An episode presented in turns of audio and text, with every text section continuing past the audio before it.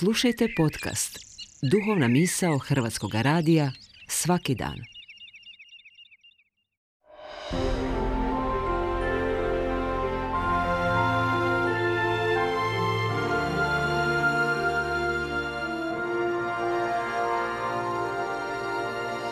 Duhovna misao.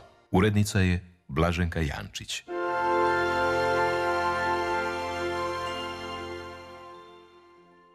Poštovani slušatelji, govori vam Ela Magda Đafić, teologinja.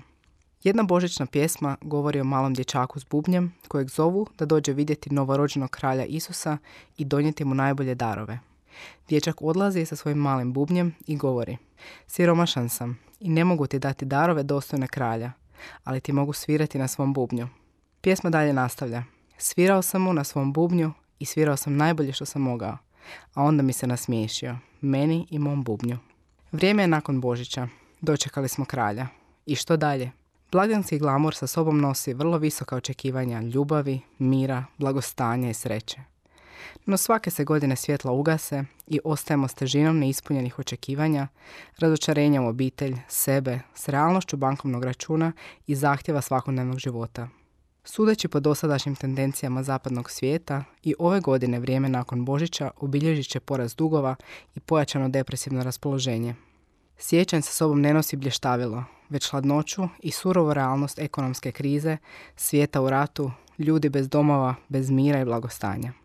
Čini mi se kao da je poriv nakon blagdana što prije vratiti se u svakodnevni ritam i rutinu, oprostiti se od blještavih lampica, sladunjavih božićnih filmova i prejedanja blagdanskom hranom, te okrenuti se nazad svakodnevnoj stvarnosti, kakva god ona bila za svakoga od nas.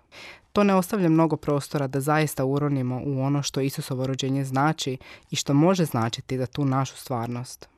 Slike Božića koje je danas popularan u zapadnom svijetu zaista nas udaljavaju od slike koju je Bog oslikao. Prvi Božić nije bio ispunjen nerealnim očekivanjima zajedništva, mira, ljubavi i mističnog božićnog duha. Vrlo mlada majka ostala je s malim djetetom i svojim suprugom u nekoj pastirskoj spilje na Bliskom istoku, daleko od svog doma u neizvjesnosti. Isusovi prvi dani nisu bili glamorozni, obilježeni neprestanom anđeoskom glazbom, visokim uzvanicima na crvenim tepisima. Svake godine iznova čitamo izvještaje o Isusovom rođenju zabilježene u evanđeljima. I svake nam godine nekako izmakne ova upadljiva neupadljivost i običnost u koju se Bog smjestio.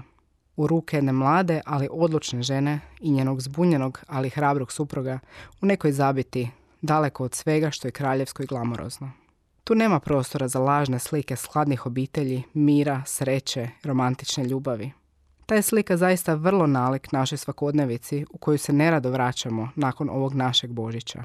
Ta nas slika može ohrabriti da prepoznamo da Bog dolazi na običan, čak razočaravajuć način. On ne očekuje da zaliječimo obiteljske odnose i rane na brzinu, da instantno oprostimo stvari koje su zaista duboke i teške, da budemo najradosnija, najbolja i najuspješnija verzija sebe u nekom blještavom settingu. Možemo biti mali dječak s bubnjem, koji nema ništa kraljevsko za donijeti, ali će svirati svoj mali bubanj najbolje što u tom trenu zna i može. Isusov dolazak na zemlju značio je da je došlo vrijeme kad će takvi darovi postati pravilo Bože kraljevstva. Nepretenciozni, autentični darovi koji dolaze iz naše srži.